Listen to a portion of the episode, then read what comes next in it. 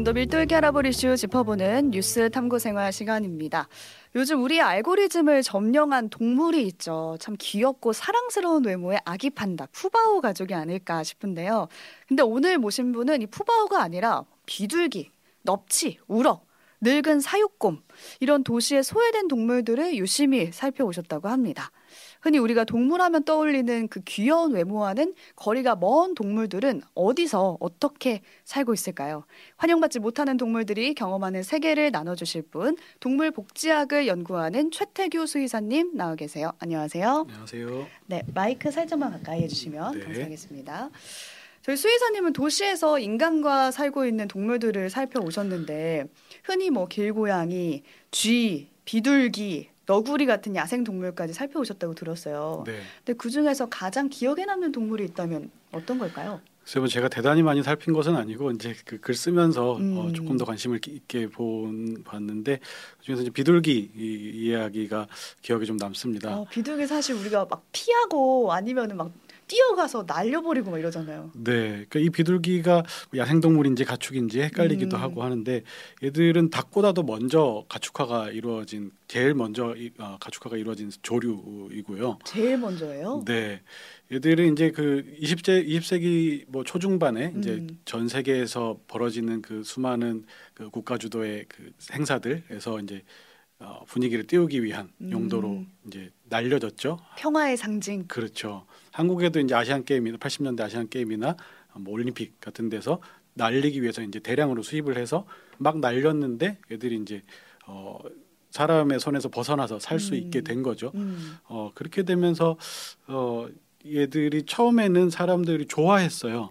어 60년대 기사 신문 기사 같은 것들을 보면은 네.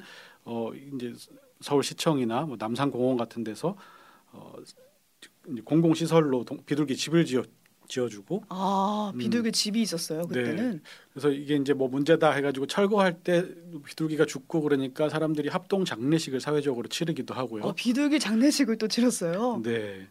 근데 이런 식으로 되다가 이제 2009년에는 유해 야생동물로 지정이 되고 지금은 이제 어, 동물을 바라볼 때 위생, 음. 뭐 방역 이런 어떤 질병의 매개체 이런 식으로 바라보는 관점이 이제 강해지다 보니까 음. 얘들이 이제 더럽다고 여기기 시작한 것 같아요. 천덕꾸러기가 지금 됐잖아요. 네, 네. 그러니까 인간의 필요에 의해서 길러지다가 지금 쓸모 없어져서 방치되거나 좀 피하고 있는 건가요?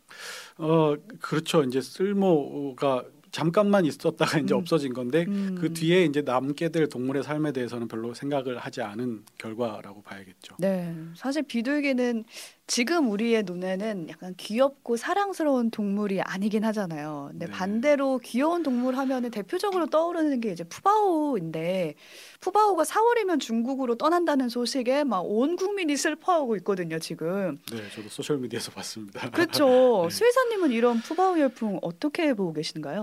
어, 제가 하는 일이 이제 동물의 입장에서 생각하는 것이 이제 어, 어떤 어떤 것인가를 공부하는 일이다 보니까 네. 어, 좋지 않게 보이죠.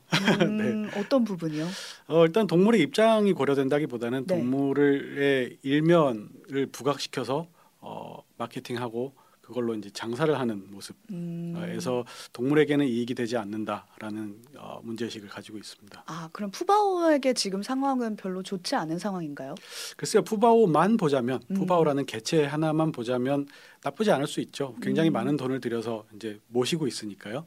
근데 어, 동물이라는 것이 푸바오가 대표되는 어, 푸바오로 대표되는 어떤 동물의 일면 그 귀여움 같은 것들이겠죠. 네. 어, 그런 것이 부각됐을 때 대체로는 어, 귀여움이 다하거나 귀엽지 않게 생긴 동물 음. 뭐, 어, 뭐가 귀엽냐 하면 그것도 이제 굉장히 복잡한 얘기긴 한데 귀엽지 않게 됐을 때 동물들이 어떻게 되는가 우리에게 음. 어떤 어, 취급을 받게 되는가 이런 것들을 생각을 해보면 좋은 현상으로 보이지는 않습니다. 음, 생물학자 최재천 교수가 그런 말을 했거든요. 동물들의 귀여움은 전략이죠. 음. 라고 말을 했거든요. 네. 그러니까 우리가 비둘기는 피하고 푸바오한테는 열광하는 이유가 푸바오가 귀엽기 때문이 아닐까 싶거든요. 그럼 이렇게 귀여운 새끼에 우리가 이렇게 열광하는 거? 그건 어쩌면 인간의 본능일까? 이런 질문도 드리고 싶었어요. 본능의 일부일 수도 있을 것 같고요. 제가 참 좋아하는 그 진화생물학자 스티븐 제이 굴드라는 사람이 판다의 엄지라는 책에서 음. 그그 이제 월트 디즈니사의 미키 마우스의 변천사를 이야기를 하면서 네. 처음에는 정말 쥐처럼 이렇게 코도 뾰족하고 뭔가 쥐라는 느낌을 가진 어떤 캐릭터였다면 음. 그것이 이제 20세기를 지나면서 점점 얼굴이 동그래지고 눈이 커지고 코가 동그래지고 이렇게 아이 사람 아이의 모습 으로 아. 변하는 모습을 보고 이것을 이제 뭐 진화다 일종의 뭐 비유겠죠. 음. 그래서 어 이- 이제 다자란 동물이지만 어리고 귀엽게 보고 싶어하는 어떤 동물 캐릭터 산업을 어, 비판하는 의미로 썼던 것 같습니다. 아, 그럼 미키가 시간이 지날수록 더 젊어진 거네요? 어 아주 예전에 초기 미키 마우스는 예 그쵸 더 늙었더라고요. 네. 더 어려지고. 네, 네. 그러니까 사람들이 이런 걸 좋아하니까 네. 이렇게 변천사를 겪은 건데 미키 마우스도. 근데 이런 거 보면은 귀염에 끌리는 건 또 본능이구나 또 이렇게 생각할 수도 있을 것 같은데. 그러니까 이제 그, 어, 본능적인 면도 없지는 않겠죠. 우리는 음. 어쨌든 어린 아이를 보호하기 위해서 뭔가 어, 그들 어린 어린 동물들을 귀엽게 보고자 하는 어떤 본능이 있을 수는 있겠지만 네. 사실은 우리가 언제부터 동물을 귀여움의 대상으로 봤고 음. 어, 지금의 지금 동물을 보고 귀여워라고 외칠 때의 그 귀여움이 언제부터 우린 갖게 됐을까 그런 음. 문화를 갖게 됐을까를 좀 떠올려 보면 어, 온전히 본능에만 의존한다기보다는 저는 어떤 특정한 모습을 귀엽게 보고 보라고 강요하는 어떤 어, 뭐 마케팅 같은 음. 것들이 있다고 생각을 합니다. 마케팅. 네. 그리고 우리가 그 귀엽다고 생각하는 동물들은 우리를 해치지 않을 거라고 생각하는 것도 있는 것 같아요. 그렇죠. 귀여워 음. 귀여움의 대상은 대체로는 무해하고 음. 어, 뭔가 통제를 벗어 인간의 통제를 벗어나지 않을 거라는 믿음이 있는 대상이 이제 귀여움의 대상이 보통 되곤 하죠. 음. 네, 그래서 어, 판다 같은 동물도 네. 엄청 사람보다 크고 힘도 세고 뭐 이빨도 이렇게 날카롭고 이런 동물인데 우리가 동물원 안에다가 집어넣어 놓고 그들을 사진 찍고 뭐 그냥 귀여워만 할수 음. 있으니까 그 귀여워하는 것이지 산에서 마주친다면은 아. 어, 굉장히 무서울 무섭죠. 겁니다. 네. 그러니까 가둬놓고 기르기 시작하면서 우리가 야생 동물을 귀여움의 대상으로 좀 삼게 됐다 이렇게 봐도 되겠네요. 네, 그 전에는 사실 어떤 경의와 음. 어, 두려움의 대상이었겠죠. 네.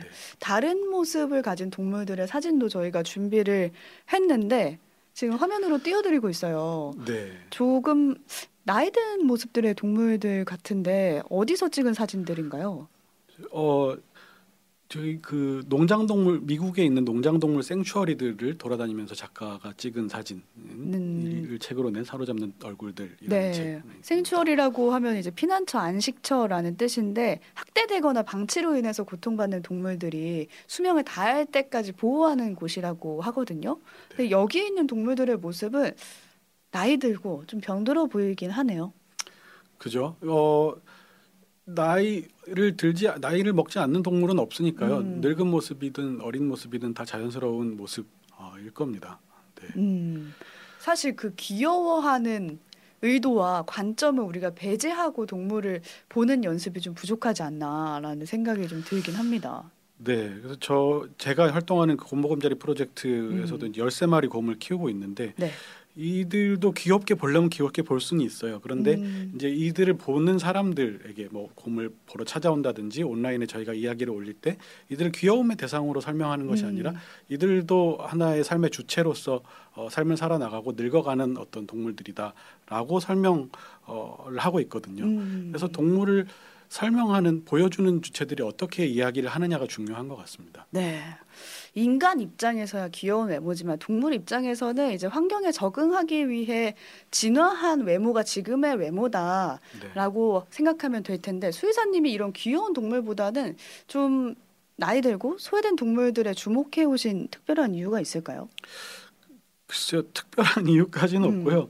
어뭐 제가 그냥 뭐 사람을 볼 때나 동물을 음. 볼 때나 소외된 어, 사람들 동물들을 보는 것이 어, 더 좋은 일이라고 생각해서 그런 것 같고요. 음, 예, 그 쓸모없는 동물이 무엇인가를 생각을 해보면 동물의 쓸모라는 것이 이제 우리가 동물을 가축화해서 가두어 기르기 시작했던 1만 년 전 농경 사회가 시작됐던 음. 그 1만 년 동안은 대부분 동물의 쓸모라는 것은 일을 시키는 것이었죠. 그렇죠. 농사 짓는데 필요했죠. 네, 한국에서도 소를 굉장히 많이 키웠지만 음. 소들을 먹기 위해서 키운 게 아니라 일 시키기 위해서 키웠던 것이고 그렇죠.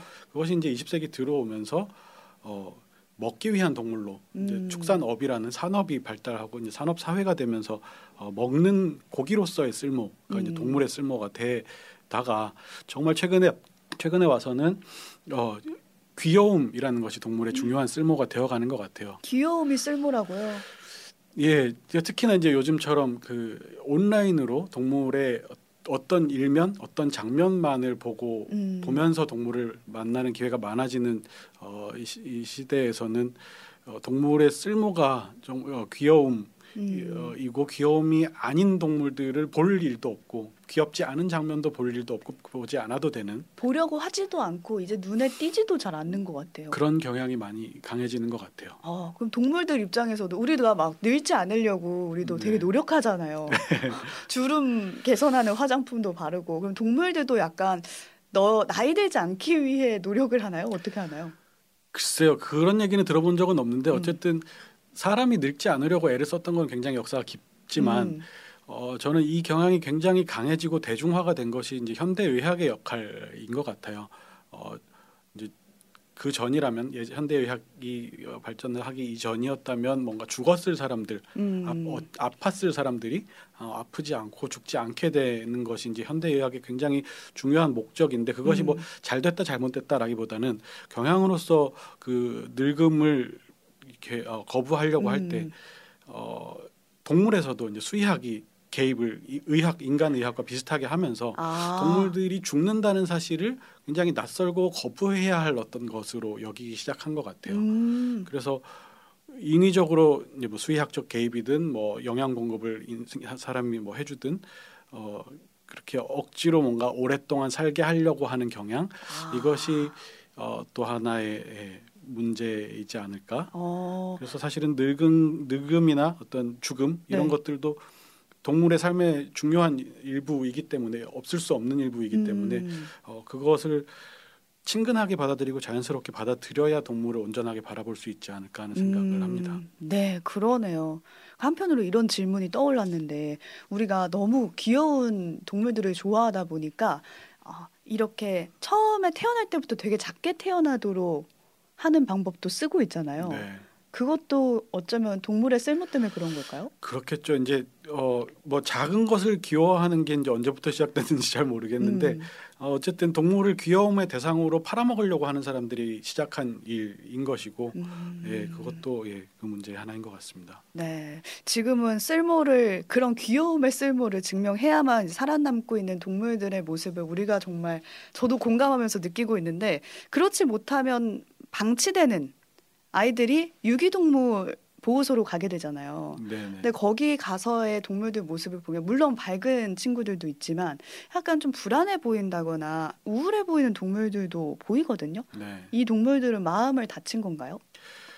어, 네, 뭐 거- 거칠게 표현하자면 음. 그럴 수 있을 것 같고, 어, 이제 동물의 마음에 대해서도 이제 20세기 들어와서 그것이 존재하느냐 아니냐, 과학적으로 증명할 수 있느냐 없느냐 이런 음. 논쟁들이 굉장히 많이 되었었고, 지금은 사실은 동물에게도 마음이 존재한다고 어, 자연과학자들, 뭐 예컨대 이제 생태학이나 행동학 음, 같은 분야에서도 어, 그것을 인정하는 분위기로 가고 있습니다. 동물도 마음이 있다. 네, 다만 그것을 음. 우리가 온전히 알 수 있느냐, 음. 동물의 의식 속에서는 어떤 일이 일어나고 동물은 어디까지 인지하느냐 같은 것들을 정확하게 과학적으로 증명해내기는 어렵기 때문에 음. 어, 그것이 우리가 다 알 수 있다고 이렇게 자신할 수는 없지만 과학이란 음. 과학이 그렇게 자신하지 못하고 있지만 어, 그럼에도 불구하고 그것은 존재할 것이다라는 전제를 두고 있는 음, 상황인 것 같아요. 그 뭔가 마음이 다치거나 하면 증상으로 발현되는 것도 있을 것 같아요. 네, 그 사실은 이제 사람에서 어떤 정신적인 질환을 음. 어, 이제 진단할 때는 보통은 이 스스로 이야기하는 것, 그 셀프 리포트에 이제 근거를 두고 음. 어, 이 사람은 어떤 뭐 우울증이 있다, 뭐 조현병이 있다 이런 여러 가지 정신과적인 그 진단을 내릴 수 있는데 진단받고 치료받고 할 수 있죠, 사람은. 네. 근데 동물들은 그것이 안 되잖아요. 언어로 그쵸. 표현하는 것이 안 되고 이제 인간이 정신 질환을 갖고 있을 때와 비슷한 증상들이 음. 나타나서 그래서 그 라이크란 말을 표현을 많이 써요. 그러니까 우울증 비슷한 증상. 아, 아, 뭐 예. 그, 그래서 우울증이라고 할 수는 없으니. 그렇죠. 딱 진단할 수는 음. 없으니 그래서 이제 그런 경우에 뭐 개고양이 같은 경우에는 네. 이제 우울증이 있어 보이면 뭐 항우울제를 처방한다든지 어. 저희가 돌보는 곰들도 이제 평생 동안 그 좁은 우리에서 살던 음. 사육곰들이기 때문에 어, 얘들도 이제 그 정, 우울증 비슷한 증상, 불안 같은 증상 음. 이런 것들이 있을 때 항우울제를 처방을 하거든요. 늘 가지고 있으면서 네. 그래서 인간의 어, 어떤 그 우, 정신 질환과 비슷한 기전을 음. 가지고 있지 않을까. 적어도 포유류들이라면 음. 인간과 어, 진화적으로 비슷한 가까운 어, 계통의 동물들이라면 어, 인간하고 비슷한 그 경험을 하지 않을까 아. 유추하고 있습니다. 우리도 뭔가 정신이 불안하고 하면은 나타나는 증상 중에 뭐 발모벽 이런 것도 있잖아요. 음, 뭐 네. 머리카락을 뽑는다든지. 근데 이런 게 동물한테도 나타난다는 얘기를 들었거든요. 네, 그 우린 모두 마음이 있어라는 어, 책에는 이제 동물들이 강박 장애나 우울증, 음. 불안증 같은 것들에 겪는 사례가 어, 나오고 어, 사실 농장에만 가봐도 어, 농장이라는 데가 이제 이, 이윤을 최대화하기 위해서 어, 또 최대 최대한 적은 비용을 들여서 짧은 시간 안에 동물을 음. 키워내는 곳이기 때문에 동물의 어떤 필요를 충족시켜주기 어려운 상황이고 그러다 보면은 그런 이상 증상들이 음. 많이 나타납니다. 뭐 대표적으로 이제 돼지들이나 닭들이 서로의 뭐 꼬리를 어, 씹어 먹는다든지 아. 어, 옆 친구의 터, 깃털을 뽑다가 이제 피가 나면 계속 그 못을 쪼아서 죽인다든지 카니발리즘이라고 하는데 음. 이런 증상들은 어, 흔히 볼 수 있는 증상이죠. 네. 오늘 얘기를 듣다 보니까 우리가 동물의 쓸모를 이런 마음도 있을 거라고 추정되는 동물의 쓸모를 너무 귀여움으로만 바라본 게 아닌가라는 반성을 좀 해보면서 여기서 마무리 짓겠습니다. 여기까지 최태규 수의사와 함께 얘기 나눠봤습니다. 네, 수고하셨습니다. 고맙습니다.